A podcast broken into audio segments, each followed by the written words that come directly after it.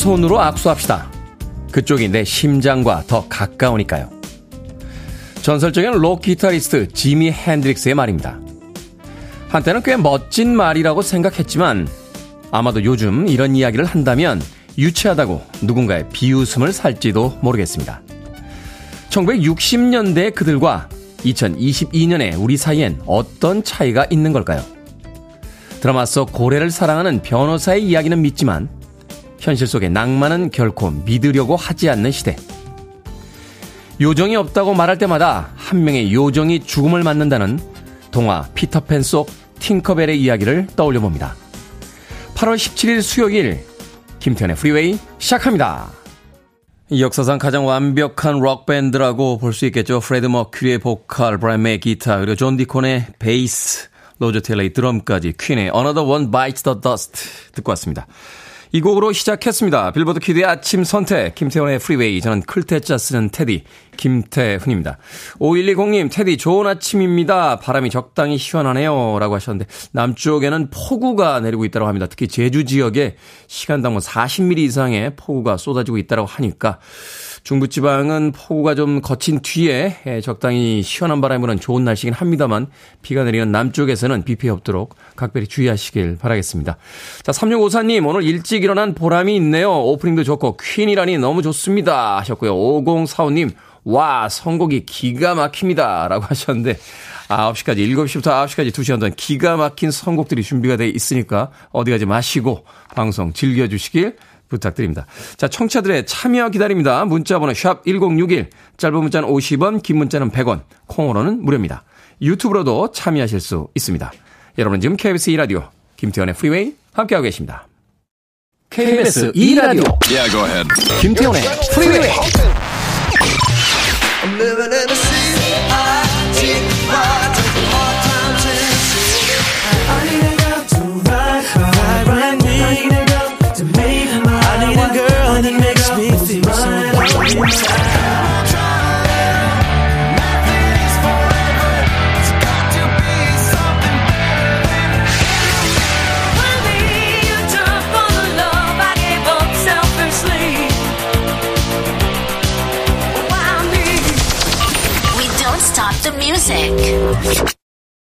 다이도의 Thank You 듣고 왔습니다. 0502님께서 신청해 주신 곡이었습니다.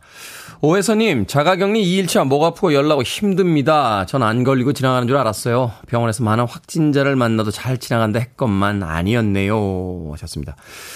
이틀 차면 가장 아픈 날이라고 하던데, 최근에 이 오미크론 변이죠. 어, 한 사나흘 정도 지나면 통증은 또 많이 떨어진다고 하니까 조금만 더 병간호 잘 하시길 바라겠습니다. 오 혜선님. 아직까지 안 걸리신 분들이 하는 쉬운 착각 두 개가 있다라고 그래요. 나는 혹시 지나갔나? 하는 착각과 나는 안 걸리는 거 아닌가? 하는 착각이라고 하는데, 이 코로나 그렇게 만만치 않다라고 합니다. 지금까지 안 걸리신 분들 각별히 개인 위생 더 신경 쓰시길 바라겠습니다. 오 혜선님 힘내세요. 정재님, 안녕하세요. 아들이 코로나로 한 집에서 따로 살림 중입니다. 확진자가 늘어 걱정입니다. 모두 건강하게 보내세요. 하셨습니다. 그렇죠. 한 집에 누구는 걸리고 누구는 또 아직까지 걸리지 않고 하면 참 그렇게 넓지 않은 집에서 어떻게 지내야 하나 아, 고민될 때가 많습니다. 아, 아들은 코로나로 한 집에서 따로 살림 중이라고 하셨는데 지나가겠죠? 정지혜님 건강하게 다시 회복이 될 겁니다. 힘내십시오. 이진경님 10살 딸 방학 동안 가게 데리고 출퇴근했었는데 오늘 드디어 계약을 했습니다. 가게에서 바쁜데 배고프다 심심하다 때를 쓸 때는 아우 빨리 계약하면 좋겠다 생각했는데 막상 또 옆에서 조잘조잘되던 딸이 없이니 심심하네요. 이따 만나자라고 딸에 대한 아쉬움 또 표현해 주셨습니다.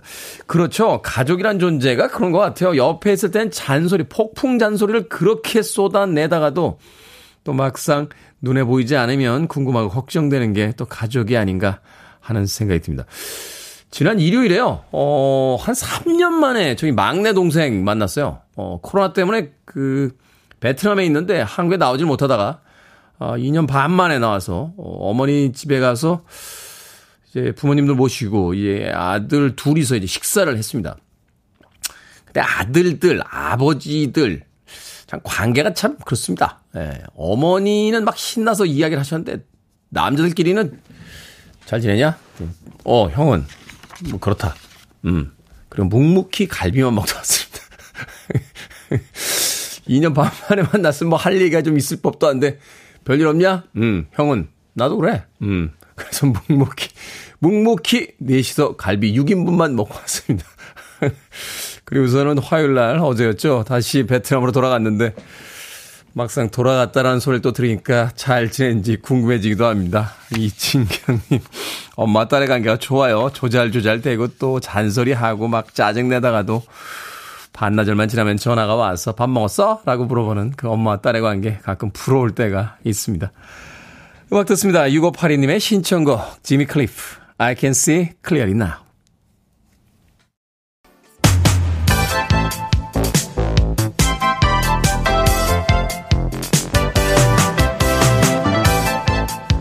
이 시각 뉴스를 깔끔하게 정리해드립니다. 뉴스 브리핑 캔디 전희연 시사평론가와 함께합니다. 안녕하세요. 안녕하세요. 캔디 전희연입니다. 자, 윤석열 정부가 5년 임기 동안 추진할 첫 주택 공급 대책을 어제 발표했습니다. 세부적인 실행 방안 조금 미흡하다 하는 평가도 있던데 그 대책 내용이 어떤 건지 좀 구체적으로 짚어주시죠. 예, 일단 정부가 발표한 내용의 핵심 5년 동안 전국에 270만 호를 공급하겠다라는 거고요. 주택 공급을 예전에는 공공이 강조됐었는데 민간 주도 이 부분을 강조한 것이 핵심적인 내용입니다. 일단 270만 호 절반 정도 수도권에 집중이 되고요. 유형별로 보면 공공 택지 개발 88만 호, 재건축, 재개발 비롯한 정비 사업으로 52만 호, 그리고 민간 도시 개발과 도시형 생활 주택으로 130만 원을 공급한다는 예정입니다. 그리고 제가 이제 민간이라는 말씀을 드렸는데요. 정부가 지금 기대하고 있는 바는 재건축이나 재개발 사업을 민간이 주도하면 더 원활해질 것 아니냐라는 것이고요. 또 역세권, 중공업 지역을 대상으로 하는 용적률은 최대 500%까지 높이고 또 개발 계획이나 인허가 심의를 통합으로 한다. 통합을 한다는 건 이제 신속하게 해주겠다. 이런 의미입니다. 그리고 재건축 부담금 안전진단 기준을 낮추는 방안을 검토해서 다음 달과 올해 안에 발표한다는 거고요. 하지만 이 신, 일기 신도시 재정비 계획, 뭐 일산, 분당 등이 포함이 되는데 이 계획은 2년 뒤에나 나올 것으로 예상이 됩니다. 네. 그리고 어, 청년 신혼 부부를 위한 집을 짓겠다라는 건데 민간 개발 과정에서 기부 체납받은 땅에다 이것을 짓겠다는 거고요. 5년 동안 50만 원 시세 70% 수준으로 공급한다는 계획입니다. 그런데 이제 전반적인 평가를 보면 어, 공공이 아닌 민간 주도로 하겠다라는 방향성을 제시했다라는 것이 특징인데 좀 우려가 되는 것은 뭐냐면 일단 공급이라고 하면 구체적인 입지 공급 시기가 나와야 되는데 구체적인 계획은 아직 나왔다 나오지 않았다라는 지적이 나오고요. 두 번째로 초과이익 환수제 제가 어제 잠시 설명을 드렸는데 네. 합리적 감면안을 내놓겠다라고 했지 내용이 나오지 않았습니다. 그리고 다음 달에 이것을 발표한다고 하는데 문제는 이것이 국회를 통과해야 하는 입법 사안입니다. 여소야대 국면인데다가 부동산 시장에 대해서는 국민의힘과 민주당이 약간 접근법이 다르죠. 그렇죠. 그래서 이것이 또 국회를 통과할 수 있을지도 봐야겠고요. 또 구조 안전성 비중 완화 연말까지 좀 구체적인 안이 나올 것이라는 전망인데 이 구조 안전성 비중을 완화해 주는 것도 누구를 위한 것이냐 집주인만을 위한 것이 아니냐 음. 이런 또 여러 가지 우려가 있습니다. 물론 이제 시장의 반응은 지켜봐야겠습니다만 어, 무주택 서민 취약계층을 위한 주거 안정 방안이 조금 더 세심하게 필요하다는 지적이 나오고 있습니다. 우리나라 말 중에 독특한 말이 있죠. 집 없는 서름. 음. 이거 외국어로 표기하기도 되게 어렵다고 하는데 그렇죠. 정말 이 이번에 수혜에서도 드러났듯이 주거 취약 계층을 위한 안정적인 방안이 정말 필요한 시기인가 아닌가 싶습니다. 어떤 전체의 방향은 나왔습니다. 이제 세부적인 실행 방안이 없다 보니까 이제 미흡하다는 평가가 이어지고 있다라는 이야기가 있었고 또 최근에 이것과 별개로 그 국가 부지들 자꾸 민간에게 그 판매하겠다 하는 이야기들이 나오고 있어서 이 two 채널로 가고 있는 two track으로 가고 있는 부동산 대책에 대해서 하여튼 좀 더 지켜봐야 되는 게 아닌가 하는 또 생각이 드는군요.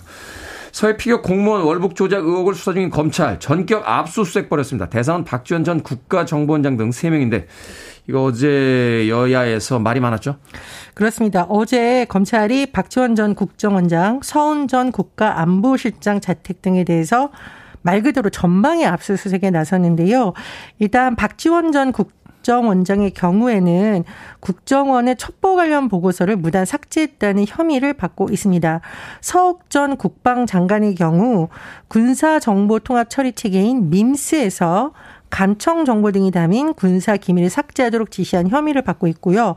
서훈 전 안보실장에 대한 자택 압수수색도 진행이 됐는데 검찰에서는 이 숨진 이 씨, 공무원 이 씨가 자진 월북한 것처럼 조작하도록 서훈 전 실장 등이 국방부에 지침을 내렸는지 여부를 들여다보고 있습니다.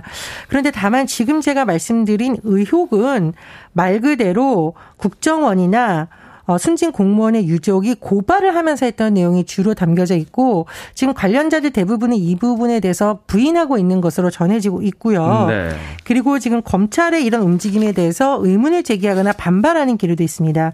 예를 들어 박지원 전 국정원장이 검찰의 압수수색 내용에 대해서 본인이 직접 언론에 밝혔는데 30분에 걸쳐서 압수수색이 진행됐는데 검찰에서 가져간 것이 휴대전화 하나 그리고 수첩 다섯 개라고 하면서 이 고발 내용은 국정원 서버를 지운 것에 대한 의혹이라고 하는데 왜 우리 집을 압수수색하느냐 이렇게 반발하면서 이거 혹시 겁주고 망신 주려는 거 아니냐라고 주장을 하기도 했고요. 전형적인 망신주기다 이렇게 이야기했죠. 예, 그렇습니다. 이제 그리고 민주당의 경우에는 이게 정치 보복이다라고 주장을 하고 있습니다. 이수진 원내 대변인이 민생 경제는 위기인데 윤석열 정부가 전 정부를 겨냥한 신 북풍몰이 보복 수사에만 매달리고 있다라고 주장을 했는데요. 어쨌든 검찰이 여러 가지 혐의에 대해서 어 실체적으로 밝힐 수 있는 증거를 확보할 수 있을지 그리고 앞으로 수사의 방향이 어디까지 갈지가 지금 관심사입니다. 어쨌든 검찰 조사가 들어갔으니까 그 결과 기다려보도록 하겠습니다. 자, 지난주 인구 대비 코로나19 신규 확진자 수 우리나라가 세계에서 제일 많이 발생한 것으로 나타났는데 위중증도 한 달 만에 8배 넘게 증가했다고요. 어제자 확진자 수가 17에서 18만 명 수준이다. 라는 보도가 있었는데요. 예, 그렇습니다. 지금 최근의 흐름의 특징이 일단 위중증 환자가 계속 증가하고 있다라는 거고요. 이 BA5 변이 검출률이 굉장히 높아진다라는 겁니다. 일단 위중증 환자 수부터 살펴보면요. 한 달 전과 비교해 봤더니 거의 9배 정도 늘어났다라는 겁니다. 아. 지난달 28일 200명을 넘었는데요. 거의 일주일 단위로 100명씩 늘어나는 추세라고 해요. 그리고 이 위중증 환자가 늘어날 때 굉장히 중요한 부분이 이런 사람들이 치료할 수 있는 중증 병상인데 중증 병상 가동률이 2주 만에 15%포인트 넘게 상승하면서 50%에 가까워지고 있고요. 중증으로 가기 전 단계를 준중증이라고 하는데 이 중증 환자에 대한 병상 가동률도 70%에 육박하고 있다라고 합니다. 그리고요. 제가 말씀드렸듯이 이 BA5 변이 검출률이 8월 둘째 주를 기준으로 87.9%인데 전주하고 비교했더니 11%포인트나 상승해서 87.9%는 이제 90%에 다다를 것이다라는 전망이 나오고 있고요. 재감염 사례가 굉장히 크게 늘어나고 있습니다. 어, 이번 달 첫째 주 주간 확진자 가운데 재감염 추정 사례가 6.11%인데 전주보다 0.7%포인트 가까이 상승하고 있습니다. 그래서 정부에서 지금 어, 여러 가지 기관들의 자료를 취합해서 어제 발표한 내용을 보면 8월 말 이달 말쯤 하루 확진자가 20만 명 내에서 정점을 찍을 것이라는 분석도 나오고 있는 상황입니다. 그러니까 정점을 찍으면 그다음부터는 내려간다 이렇게 보는 건가요? 글쎄요. 변이 상황이라든가 이런 거 봐야 되기 때문에 그 부분은 좀 전망하기가 어려운 것으로 보입니다. 위중증 환자들이 한 달 만에 8배 넘게 증가했는데 특별한 뭐 다른 조치는 없이 발표를 하고 있습니다. 자, 오늘 시사 엉뚱 퀴즈 어떤 문제입니까?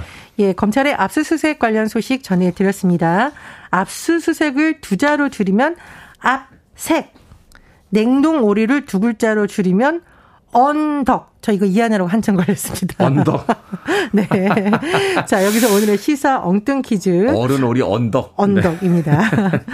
오리고기 기름에는요, 이것이 많다고 합니다. 체내 콜레스테롤의 수치를 떨어뜨리기도 하는데요. 이것은 무엇일까요? 1번 재산, 2번 부동산, 3번 에덴 동산, 4번 불포화 지방산. 정답 아시는 분들은 지금 보내주시면 됩니다. 재미는 오답 포함해서 모두 10분에게 아메리카노 쿠폰 보내드립니다. 오리 고기 기름에는 이것이 많다고 하죠. 체내 콜레스테롤 수치를 떨어뜨리기도 하는 이것은 무엇일까요? 1번 재산, 2번은 부동산, 3번은 에덴 동산, 4번 불포와 지방산 되겠습니다. 문자 번호 샵 1061, 짧은 문자 50원, 긴 문자 100원, 콩으로는 무료입니다. 뉴스 브리핑 전혜연 시사평론가와 함께 했습니다. 고맙습니다. 감사합니다. shake your body, baby, do that conga. No, you can't control yourself any longer. Come on, shake your body, baby, do that conga. No, you can't control yourself any longer.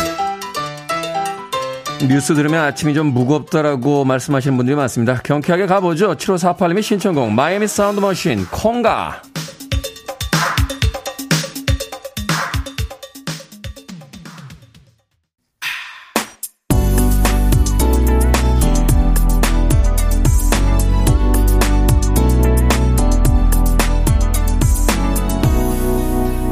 김태훈의 Freeway. 경쾌한 음악이었죠. 2111님의 신청곡 존 카파티 앤 비버 브라운 밴드의 CITY CT 듣고 왔습니다. 이 존 카파티 앤 더 비버 브라운 밴드는 1970년대에 커리어를 시작했는데 80년대에 와서야 이제 대중적 인기를 얻었던 그런 팀이었습니다. 팀명이 참 재밌죠. 존 카파티 앤 더 비버 브라운 밴드. 이 비버 브라운이라는 단어는 페인트 통에서 영감을 얻었다고 그래요. 이 비버 브라운이 아마 그 페인트 색깔을 이야기하는 것 같아요. 비버의 브라운 색깔이라고 하는 그 색깔에서 영감을 얻어서 자신들의 팀명을 짓기도 했습니다. 미국의 락밴드 존 카파티 앤더 비버 브라운 밴드의 CITY, CT 듣고 왔습니다. 자, 오늘의 시사 엉뚱 퀴즈. 오리 고기 기름에 많이 들어있다고 알려진 이것은 무엇일까요? 정답은 4번 불포화 지방산이었습니다. 불포화 지방산. 2016님 용산이라고 하셨고요. 0647님 걱정이 태산. 오늘 휴가인데 하필 오늘 하루 종일 단수라네요. 아 집에서 쉬고 싶었는데 어디가 있죠? 라고 하셨는데 단수면 집에서 못 쉬나요? 안 씻고 쉬면 되지 않습니까? 안 씻고. 예. 배달 음식 시켜 먹고 안 씻고 아 화장실이 문제고 화장실. 한 번은 쓸 수 있지 않습니까? 화장실 한 번은. 예? 양변기에 물이 모여 있으니까 한 번은 예, 안 된다고요? 예, 바깥에서도 우리 이소연 작가 왜 저렇게 난리예요. 예. 남자들은 살 수 있을 것 같은데요. 하루 정도는 물이 안 나와도 걱정이 태산이라고 하셨는데 예. 호캉스 어떻습니까? 호캉스. 예. 호캉스 좀 부담되면 모캉스, 뭐 모텔이나 호텔이나 하루 같이 하고 샤워하고 케이블 TV 신나게 보다 오면 되죠. 0647님 휴가인데 오늘 하루 여유 있게 즐기시길 바라겠습니다. 그냥 이야기 들으면 집에서 안 나오실 것 같아서요. 아메리카노 모바일 쿠폰 한 장. 이번 시사 엉뚱 퀴즈 문제 맞추셨으니까 갈 겁니다. 아, 그 쿠폰 가지고 외출하시길 바라겠습니다. 4529님, 산하면 에베레스트 산이 유명하죠? 하셨고요. 가루라님, 프리웨이가 재미없을지 알았다면 그건 오산, 경기도 오산이라고 보내주셨습니다.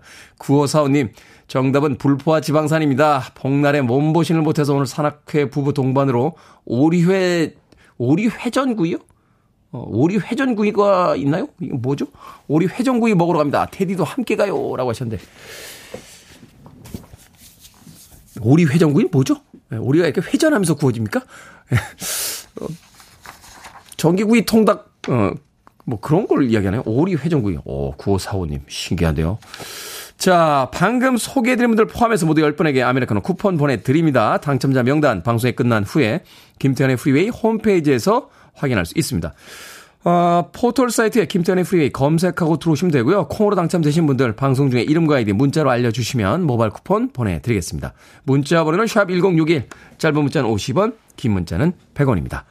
그리고 이번 주 특별한 이벤트 있죠. 책 선물 보내드립니다. 음악을 사랑하는 여러분을 위한 특별한 책. 일요일의 게스트 재즈피플의 김광현 편집장님이 공동 저자로 참여한 멜로시티, 멜로팝 1980년대와 90년대 한국의 시티팝을 담은 책입니다. 관심 있으신 분들 문자로 신청해 주시면 이번 주에 모두 다섯 분 추첨해서 보내드립니다. 역시 문자 번호는 샵 1061, 짧은 문자는 50원, 긴 문자는 100원입니다. 자, PDD의 음악으로 갑니다. I need a girl.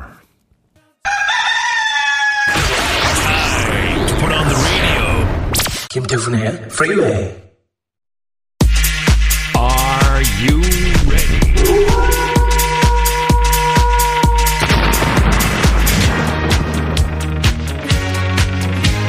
고민하기 귀찮다면 저에게 맡겨 주십시오. 결정은 해드릴게 신세계 상담소. Barbara Streisand. 3281님, 친구들이랑 만나면 다들 조금 먹어서 음식이 남습니다. 저는 음식이 아깝기도 하고 대식가라서 더 먹을 수 있는데 끝까지 먹을까요? 아니면 체면 생각해서 같이 남길까요? 끝까지 먹읍시다. 친구 사이에 무슨 체면입니까? 1년에 버려지는 음식물 쓰레기가 수조 원이 넘는답니다.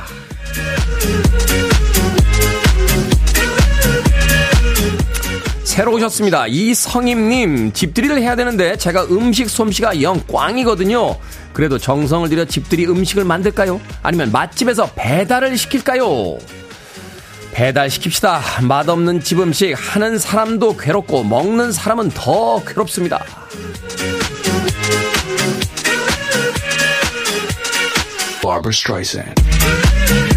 노인주님, 친구가 기차 타고 여행을 가자고 하는데, 부산을 갈까요? 아니면 여수를 갈까요?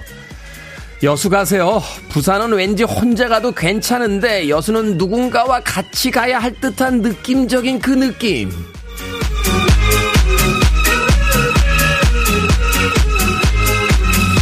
하정옥님, 남편이 최근에 도시락을 싸서 회사에 가는데 맨날 다른 반찬을 요구하고 맛이 있네 없네 평론가가 따로 없습니다. 그냥 사 먹으라고 할까요? 아니면 반찬을 사서 도시락을 쌀까요? 사 먹으라고 하세요. 반찬을 사서 도시락을 싸면 결국 사 먹는 거잖아요.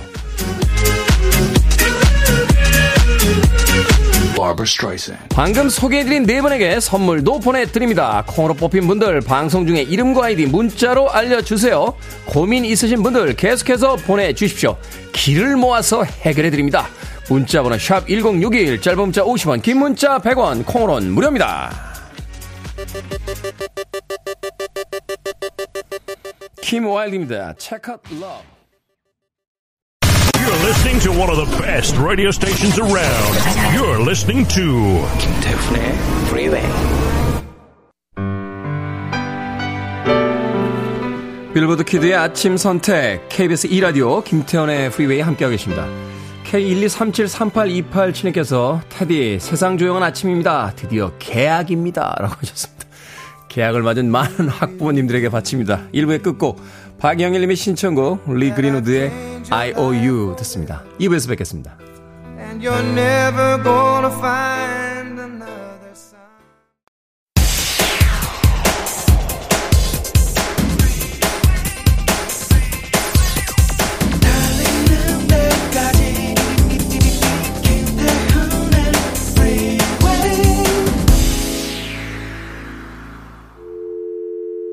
Your arms around me. I need to feel your touch.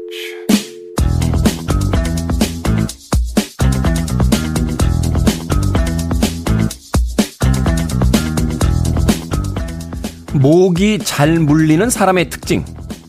땀을 많이 흘린다. 모기는 땀 냄새와 젖산 성분에 쉽게 유인된다. 지방이 많다. 비만인 사람은 정상 체중인 사람에 비해 신진대사가 활발해 더 많은 이산화탄소를 배출한다. 모기는 50m 밖에서도 이산화탄소를 감지한다. 술을 자주 마신다. 음주 후에는 열과 땀이 많아지고 알코올 분해 과정에서 땀 냄새가 달라진다. 밝은 옷을 즐겨 입는다. 모기는 주변과 선명한 대조를 이루는 물체에 접근한다.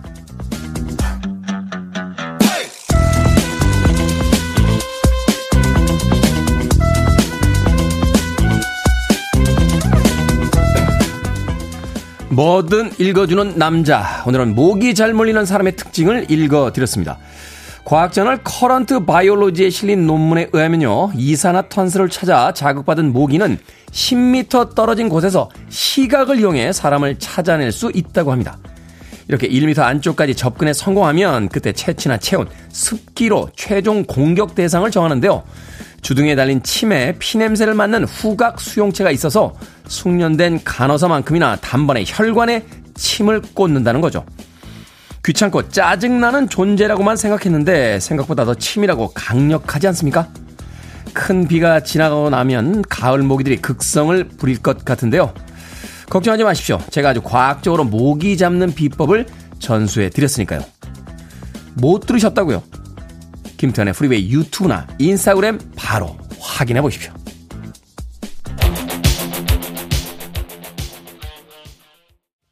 노래 잘하는 아티스트에게 소위 폭발적인 가창력이다 라는 표현을 쓰는데 아이린 카라도 그런 가창력을 지니는 아티스트 중에 한 명입니다. 아이린 카라의 Why Me 듣고 왔습니다. 자, 이 곡으로 시작했습니다. 김태훈의 프리웨이 2부 시작했습니다. 앞서 일상의 재발견, 우리 하루를 꼼꼼하게 들여다보는 시간, 뭐든 읽어주는 남자. 오늘은 모기 잘 물리는 사람의 특징 읽어드렸습니다.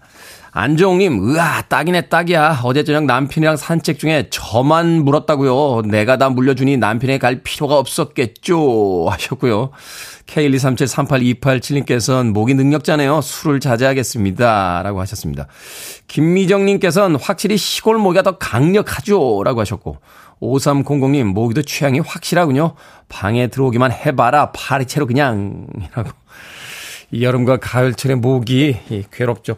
예전에 등산 한참 다닐 때요. 그 등산로에 조그만 암자가 하나 있었는데 거기 계신 스님하고 알게 돼가지고요. 어, 등산 올라갈 때 이렇게 필요한 게 있으시다고 하면 예, 갖다 들곤 했던 기억이 납니다. 근데 그때 여름이 되면 방으로 부르세요. 시원한 차 한 잔 하고 가라고. 그리고 슬쩍 나가십니다. 예, 그럼 제가 모기를 잡습니다.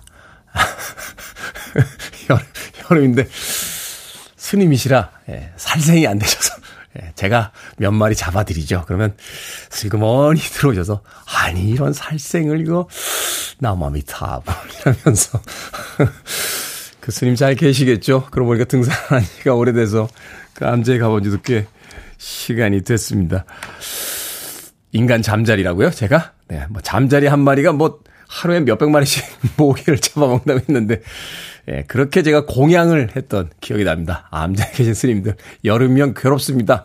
아, 이렇게 절에 들리실 때 예, 모기 좀 잡아주시기를 부탁드리겠습니다. 자, 뭐든 읽어주는 남자, 여러분 주변에 의미 있는 문구라면 뭐든지 읽어드립니다. 김태훈의 프리웨이 검색하고 들어오셔서 홈페이지 게시판 사용하시면 됩니다. 말머리 뭐든 달아서 문자로도 참여 가능하고요. 문자 번호는 샵1061, 짧은 문자는 50원, 긴 문자는 100원, 콩으로는 무료입니다. 채택되신 분들에게 촉촉한 카스테라와 아메리카노 두 잔 모바일 쿠폰 보내드립니다. I want it, I need it, I'm desperate for it. Okay, let's do it. 김태훈의 Freeway. 기타 정말 잘 치죠. 발음도 Savannah Woman이라고 하는 거 Savannah Woman이라고 발음합니다. 노랫말 중에 한번 이야기 드렸었는데요. 어, Why can't you burn like fire? 불처럼 타오르세요. 하는 그 가사에 꽂혀서 어, 고등학교 때 참 많이 들었던 음악이었습니다. K137382872님께서 신청해 주신 Deep Purple의 마지막 기타리스트 토미 볼린의 Savannah Woman 네, 듣고 왔습니다. 앞서 들으신 곡은 벨기에 그룹이었죠. Citizen Jane의 So Sad and Alone 6924님의 신청곡으로 들려드린 곡이었습니다. 두 곡의 음악 이어서 듣고 왔습니다. 자, 2551님 신랑이 선풍기 틀어놓고 방귀를 꼈습니다. 바람 타고 냄새가 저한테 와서 대판 싸웠습니다. 왜 그리 밉상일까요?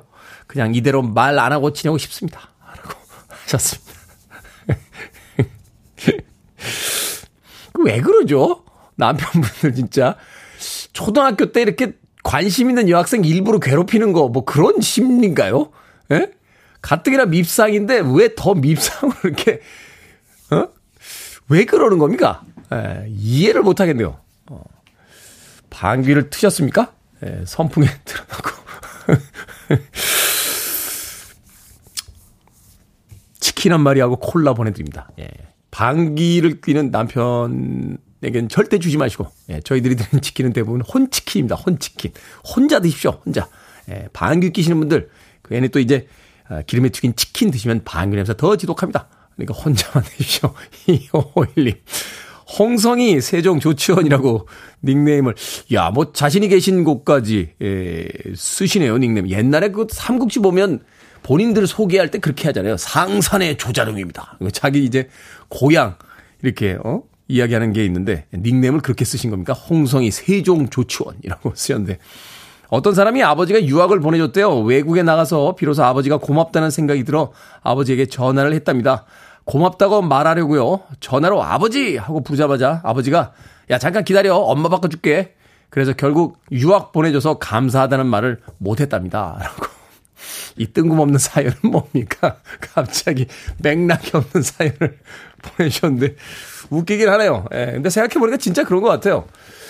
제가 이렇게 아버지하고 통화를 하면 어머니가 옆에서 이렇게 하시는 말씀이 들려요. 누구야? 태훈이야? 그럼 어 태훈이 그럼 좀 바꿔줘봐. 그래서 이제 어머니하고 이제 전화를 바꿔서 이야기를 하는데 어머니하고 이렇게 전화를 통화하고 있으면 저 뒤에서 누구야? 태훈이야? 하고 아버지 목소리가 들립니다.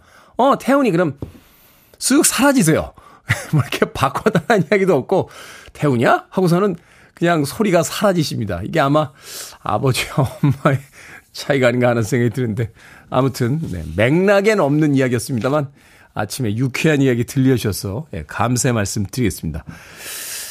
즐거운 이야기 들려주셨으니까 아메리카노 모바일 쿠폰 한 장 보내드릴게요. 콩으로 오셨으니까 샵 1061로 이름과 아이디 다시 한번 보내주시면 모바일 쿠폰 보내드립니다. 짧은 문자 50원, 긴 문자 100원입니다. 자, 9501님과 K124040389님의 신청곡 월플러스입니다. 원 헤드라이트.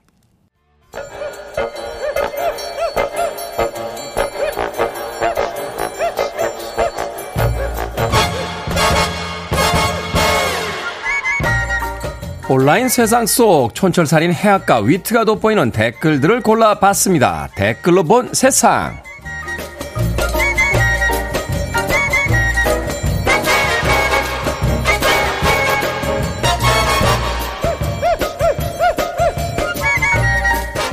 첫 번째 댓글로 본 세상. 인터넷이나 앱을 이용할 때 의도치 않게 결제되거나 원치 않는 사이트가 깔리는 경우가 많은데요. 이용자가 헷갈리도록 눈속임 디자인을 사용하거나 탈퇴 과정을 까다롭게 해서 결제를 유지하는 식이라고 하는군요. 유럽에서는 소비자 결정에 영향을 끼치는 디자인 규제에 나섰지만 우리나라는 관련 연구 단계에 머물고 있다는데요. 여기에 달린 댓글 드립니다. 케이드님, 소비자만 조심할 게 아니라 소비자가 피해받지 않는 법이 생겼으면 좋겠습니다. 승주님, 해외 음원 사이트는 해지 버튼이 없어요. 해지하려면 영어로 메일 보내서 상담합니다. 자동 이체한 카드를 해지하는 게 빠를걸요. 소비자 중심이냐, 기업 중심이냐, 이게 바로 그 나라의 정책이 가진 철학이겠죠. 가입했던 사이트 해지 한번 하려면 해지 버튼 찾아 온 사이트를 다 뒤져야 되는 현실. 근데 궁금한 게 공무원분들은 인터넷 안 하세요?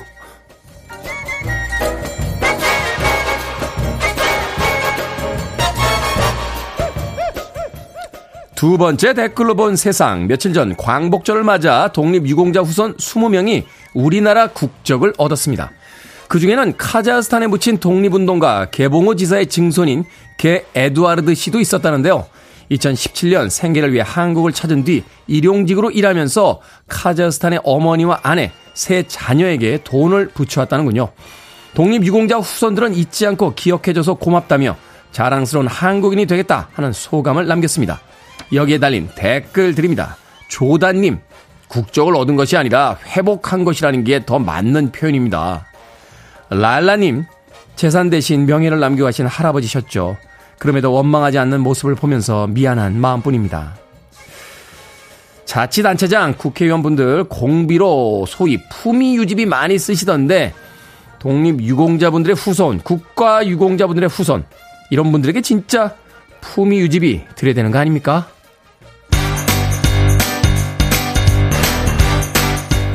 S클럽 7입니다. 리치.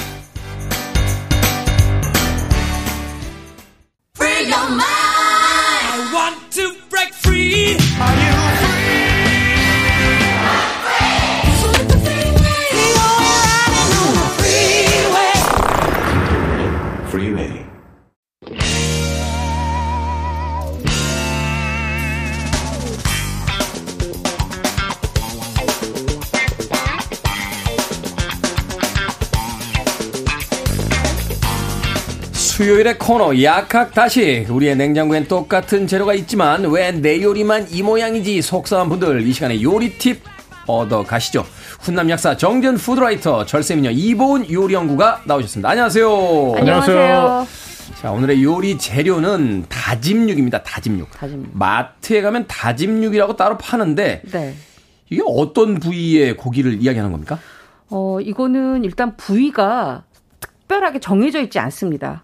그 정육점에 들어오는 고기 중에서 네. 약간 덩어리 고기가 잘 팔리지 않을 때 우리가 왜 보섭살이라든지 이런 엉덩이살이라든지 이런 부분들이 있거든요. 네. 그런 부분들을 어 다져서 만드는데 이게 식품 분류법에 의하면 분쇄 가공육이라고 합니다. 분쇄 가공육. 가공육. 네. 그러니까 뭐 소위 잡고기라고 그쵸, 하는 부분들 잡고기를 잡부위들을 네. 이렇게 네 아. 가공시킨 건데 근데 요새는 요게 부위별로 또 나와 있는 것들이 있어요. 아, 왜냐하면 아, 다진육을 부위별로 네 왜냐하면 어머님들이나 주부님들이 요리를 할때 어, 특별히 뭐 완자전을 한다든지 네. 아니면 소스에 넣는다든지 이럴 때마다 어, 잡고기라도 어, 그 부위가 조금 등심이라든지 아니면 우둔살이든지 이렇게 갈아놓은 게 좀 달리 있어야 네. 요리 만들기가 쉽기 때문에 요새는 이렇게 다짐 육도 부위별로 해놓은 게 있습니다. 특별히 저 같은 경우에는 어 이제 정주점에 가잖아요. 물론 친한 데 가면 만약에 내가 완자전을 한다 그러면 약간 기름기가 있어야 되거든요. 음, 지방분이. 이럴 음. 경우에는 등심을 300g 사서 다짐육을 해달라고 하고요. 네. 아니면 내가 지금 소스를 만든다. 이러면은 너무 지방분이 많으면 소스가 기름지니까 음, 그럴 경우에는 우둔살을 300g 사서 다진다고 하거나 이렇게 부위별로 어, 내가 원하는 부위를 사서 다져달라고 하는 것이 가장 좋습니다. 그렇군요. 네. 생각해보니까 예전에 저희 어릴 때는 그 어머니가 이제 고기 먹고 이렇게 남은 고기들이 있으면 네. 집에서 그거 가지고 이렇게 그쵸, 다져서. 다져서 네. 햄버거 스테이크 맞아요, 만드시고 맞아요. 맞아요. 네. 근데 민찌라고도 부른다고? 이게 저는 네. 처음 들어본 건데 이게 무슨 이게 뜻입니까? 민찌랑 민치 뭐 이런 것들은 이제 일본식 발음인데요. 우리가 보통 이제 어 멘치까스라고 하죠. 요거는 이제 영국식이기도 해요. 네. 근데 요런 것들은 우리가 왜 그냥 돼지고기도 부터 시작해서 이렇게 모든 잡고기를 잘게 다져 놓은 거를 얘기를 하거든요. 아. 요게 이제 영어 단어 음. mince라고 하면 mince. 고기를 다진다는 뜻이에요. 음, mince. 네. 그래서 minced meat. 그래서 음. 다짐 육인데 minced meat. 일본이 영어 발음이 좋은 나라는 아니죠. 네. 그래서 이제 네, 이거를 그렇죠. 하다 보니까 멘치. 음. 근데 또 이제 그거를 우리나라에서 하다 보니까 이제 그 또 민찌 이렇게 된 음. 거라 사실 그냥 다짐 육이 좋고요. 안 쓰면 되겠군요. 그렇죠. 어, 오늘 온다는 그렇죠. 오늘 이 시간부터 다짐육이라고 말을 하는 걸로 굳게 다짐하시기를 네, 음. 부탁드립니다. 근데 옛날에는 그렇습니다. 민찌라고 많이 썼는데 요새 네. 민찌라고 쓰시는 분이 거의 없어요. 그래, 저 처음 들어봤어요. 사실. 네, 거의 네. 없어요. 광복 멘, 멘치가 요새 되게 많이 써요. 음. 네. 그건 뭐 영어니까. 아, 광, 그 그것도 그것도 일본, 일본말. 네. 어, 광복절 지난 지 얼마 안 됐습니다. 아, 네. 지금 이야기한 단어는 다 잊어주시고 다짐육이라고 쓰도록 다짐해. 보통. 네. 자, 이 다짐육 주로 주로 어떤 요리에 쓰입니까? 이 다짐육은 뭐 커틀릭도 많이 쓰고요. 네. 아니면 뭐 만두에도 많이 쓰고 완자전 또는 우리가 육 완전이라고 하죠. 음, 음. 동그랑땡이라고 많이 네. 하는 그런 데도 많이 쓰고 뭐 우리 정약생님 같은 경우에는 파스타 할 때 많이 쓰시죠? 햄버거. 아, 네, 햄버거, 햄버거 패티로도 많이 쓰시고. 아, 아 그, 저 파스타 네. 할때 이렇게 고기들 들어, 고기 그렇죠. 파스타 할 때도 고기에 네. 이제 다짐 육들이. 네, 네. 아, 그리고 그렇구나. 대표적인 우리나라 분들이 이제 옛날부터 많이 해왔던 엄마들이 아, 이제 소풍 가거나 아니면 어디 먼 여행 갈 때. 특히 해외여행 갈 때 많이 쓰셨죠. 약고추장 할때 아, 다진 소고기 맞아요, 넣어서 맞아요. 많이 씁니다. 그 볶은 고추장 속에 이렇게 소고기 그렇죠. 이렇게 다진 고기도 있던 네. 맛있었던 그런 네. 기억이 납니다. 그런데 네. 요즘에 다짐육 가지고 말씀하신 이제 여러 가지 요리가 다짐육 좋아하는 사람들이 또 미국 뭐 어? 캐나다 이쪽 사람들인데 네. 지겨운 거예요. 네. 이분들이 최고에다 올려놓은 요리 중에 하나가 뭐냐면 다짐육 가지고 한국식 불고기. 아, 아 그, 그걸 가지고 불고기 할 수 있죠. 불고기 할수 어. 있죠. 한국식 불고기 자기들이 만들기 어려운데, 음. 대강 이제 소스만 해가지고 하면. 그 한식당 하면 불고기 소스 있죠. 그 거기에다 양통 넣고, 네. 그냥 불에다 끓이면 양파만 많이 넣으면 되니까. 아, 맞아요, 음. 맞아요. 불고기 그래서 그거 뭐 밥 위에 올려 먹고 이런 게 아주 뭐 인기 요리 중에 하나. 한국 음식이 네. 이제 세계적인 음식이에요. 어, 디 가든지. 그런데 한참 이슈였던 게 있습니다. 뉴스에 나와서 그 많은 그 화제가 됐던 화제, 화제라고 해야 되나요? 하여튼 관심을 모았던 게 햄버거병입니다. 이 햄버거병 왜 그 잘 햄버거 이 스테이크 잘 익히지 않아서 음. 햄버거 이렇게 프랜차이즈에서 먹고서는 햄버거병으로 이제 사망하는 사건도 있고 했는데 이게 어떻게 걸리는 겁니까? 근데 사실 다짐육이라는 거는요 반드시 완전히 충분히 익혀줘야지 되거든요. 속까지 다. 네. 속까지 다라는 게 지금 아주 중요한 포인트인데. 음. 아, 이걸 저 피하기 위한 방법 중에 하나는 조금 전에 이제 이보은 요리 연구가님이 말씀하셨던 것처럼 미리 다짐육이 나와 있는 거 말고 네. 정육점 가셔가지고 고기 부위를 본인 원하는 걸 선택을 해서 그 자리에서 다져달라고 하시는 음. 게 제일 좋아요. 왜냐하면 음.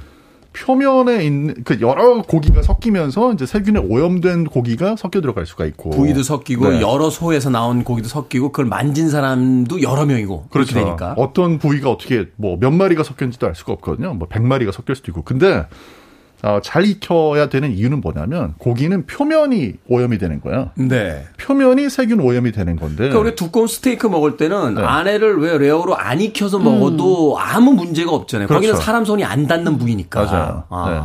그런데 이제 다짐육 같은 경우에는 그걸 잘게 잘라가지고 다 섞어놨기 때문에 표면도 너무 늘어났고. 네. 그리고 또 또 하나는 그렇죠.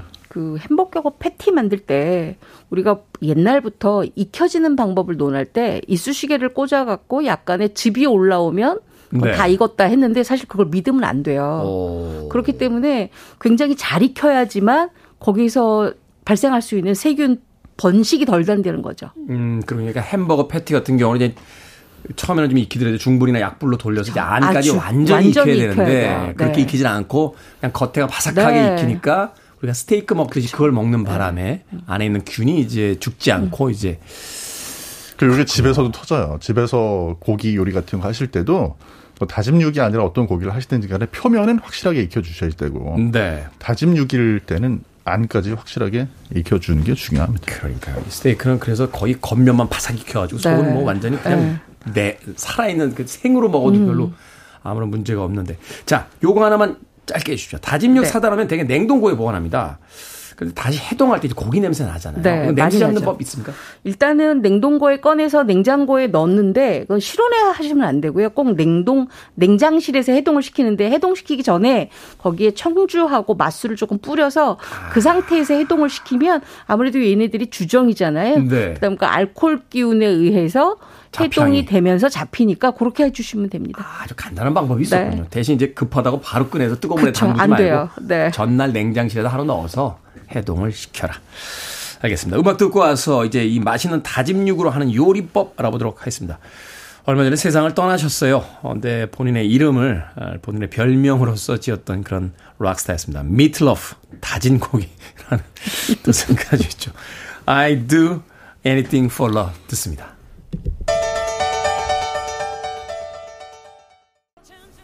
Meat Loaf의 I do anything for love 듣고 왔습니다.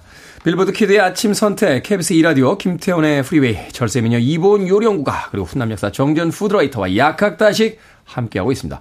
오늘의 요리 재료 다짐육입니다. 자, 다짐육으로 어떤 요리를 해볼까요? 아 요새 기름값이 너무 비싸다고 하니까요. 네. 튀김이 그렇게 먹고 싶더라고요. 튀김.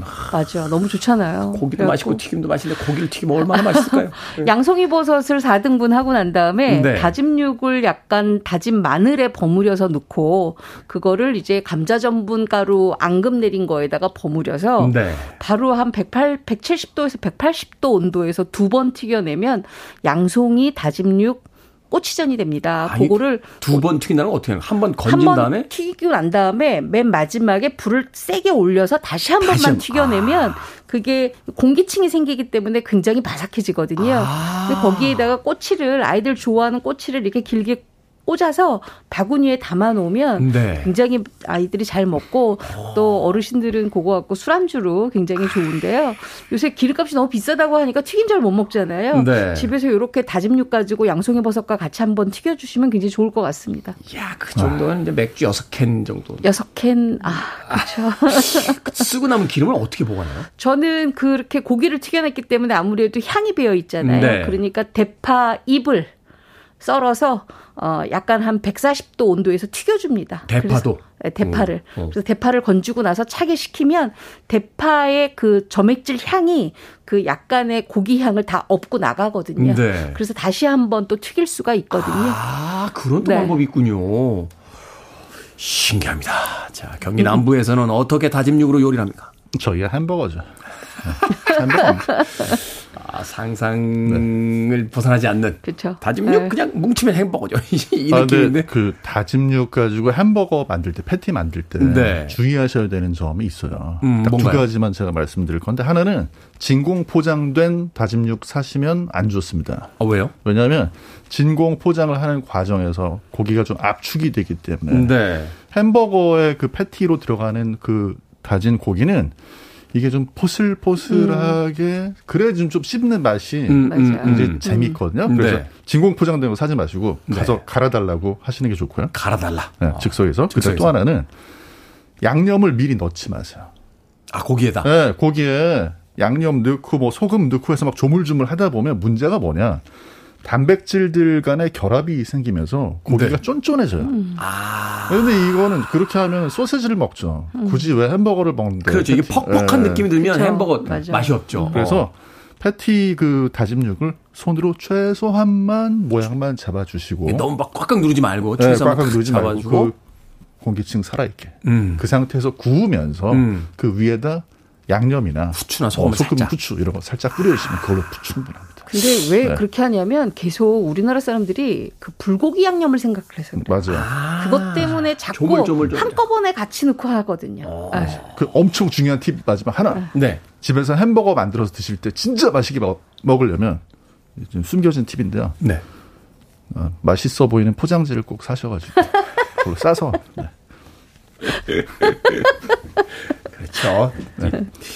네. 이제 플레이트가 뭐냐에. 따라서 어, 입맛이 달라지는데 네. 그 햄버거는 역시 포장지가 화려해야죠. 그, 어, 포장지만 좋은 걸 쓰시면 네. 아 이게 어디 가서 사 먹는 것 같아요. 음. 신문지에 싸서 먹냐? 아, 음. 좋은 포장지에 싸. 예전에 저희 어머니는 이제 햄버거 패티 해주실 때 다른 건 모르겠는데 양파를 꼭 썰어가지고 같이 맞아. 고기랑 해주셨거든요. 그래야 그거는 달달하고 맛있거든요. 그거는 그 고기 양도 살짝 잡는 네, 거고. 그럼요. 그거는 괜찮은 거죠. 네. 아 그렇군요.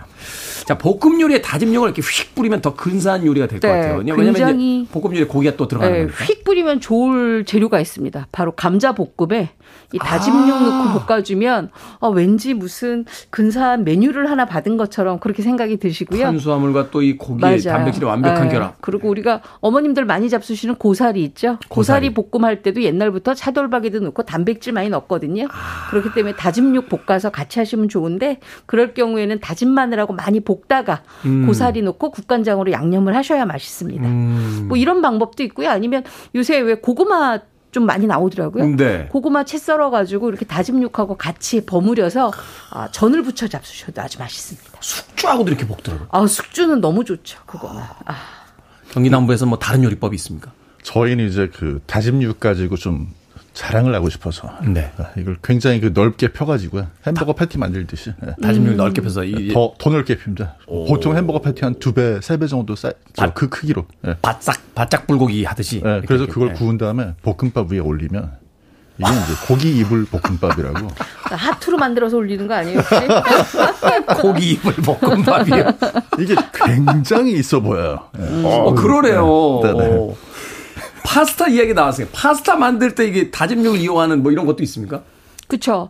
다짐육 같은 경우에는 파스타에 우리가 그 토마토 소스 넣고 그러니까, 다짐육 많이 하거든요. 토마토 소스. 네. 근데 토마토 소스 할 때 토마토 잘게 왜 chop하잖아요. 네. 잘게 다져서 볶을 때 그때 버터하고 같이 다짐육을 넣는데 여기에 한 가지 팁이 무염 버터를 넣어야 맛있습니다. 무염 버터. 가염 버터를 넣으면 나중에 또 간을 하게 되기 때문에 굉장히 짜거든요. 짜. 그래서 무염 버터에다 굉장히 부드럽게 볶는데 아까 양파 말씀하셨죠? 네. 양파도 같이 다져서 같이 볶으면 훨씬 더 부드럽습니다. 고기하고는 양파가 찰떡궁합인 그렇죠. 것 같아요. 아주 궁합이 어, 잘 맞죠. 아주 궁합이 네. 잘 맞는. 경기 남부에서는 뭐 주실 팁 마지막으로 하나 있습니까? 아, 이거 이제 좀 어려운 요리인데 스파게티 면을 네. 다짐육으로 싸가지고요. 그래서 팬으로 양쪽 구운 다음에 그 다음에 이제 그 틀에다가 넣고 토마토 오. 소스 넣어가지고 양파 네. 이런 거 다 넣어서 오븐에 구워내면 네, 그러면 이제 다짐육으로 뭉쳐져 있는 파스타 요리가 돼요. 이야, 그거는 네. 경기 남부식 요리로는 이제 난이도 A 플러스의 굉장히 저희 안 해요. 이거는 너튜브에 다른 분이 한 요리고요. 저희는 이런 거 안 합니다. 어쩐지. 빌려온 요리였습니다. 경기 남부에서 네. 빌려온 분담회사 정전 푸드라이터의 다진육 파스타 마리구이 되겠습니다. 음. 자, 밥식 먹을 시간에서 약학다식 오늘은 다짐육 요리법 이보은 요리연구가 정지현 약사와 함께 재미있는 이야기로 들려드렸습니다. 고맙습니다. 고맙습니다.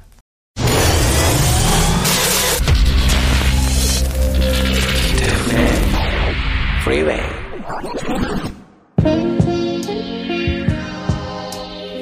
KBS 이라디오 김태훈의 프리웨이 오늘 방송 여기까지입니다. 오늘 끝곡은 스타일리스틱스의 You Are Everything 준비했습니다. 편안한 하루 보내십시오. 전 내일 아침 7시에 돌아오겠습니다. 고맙습니다.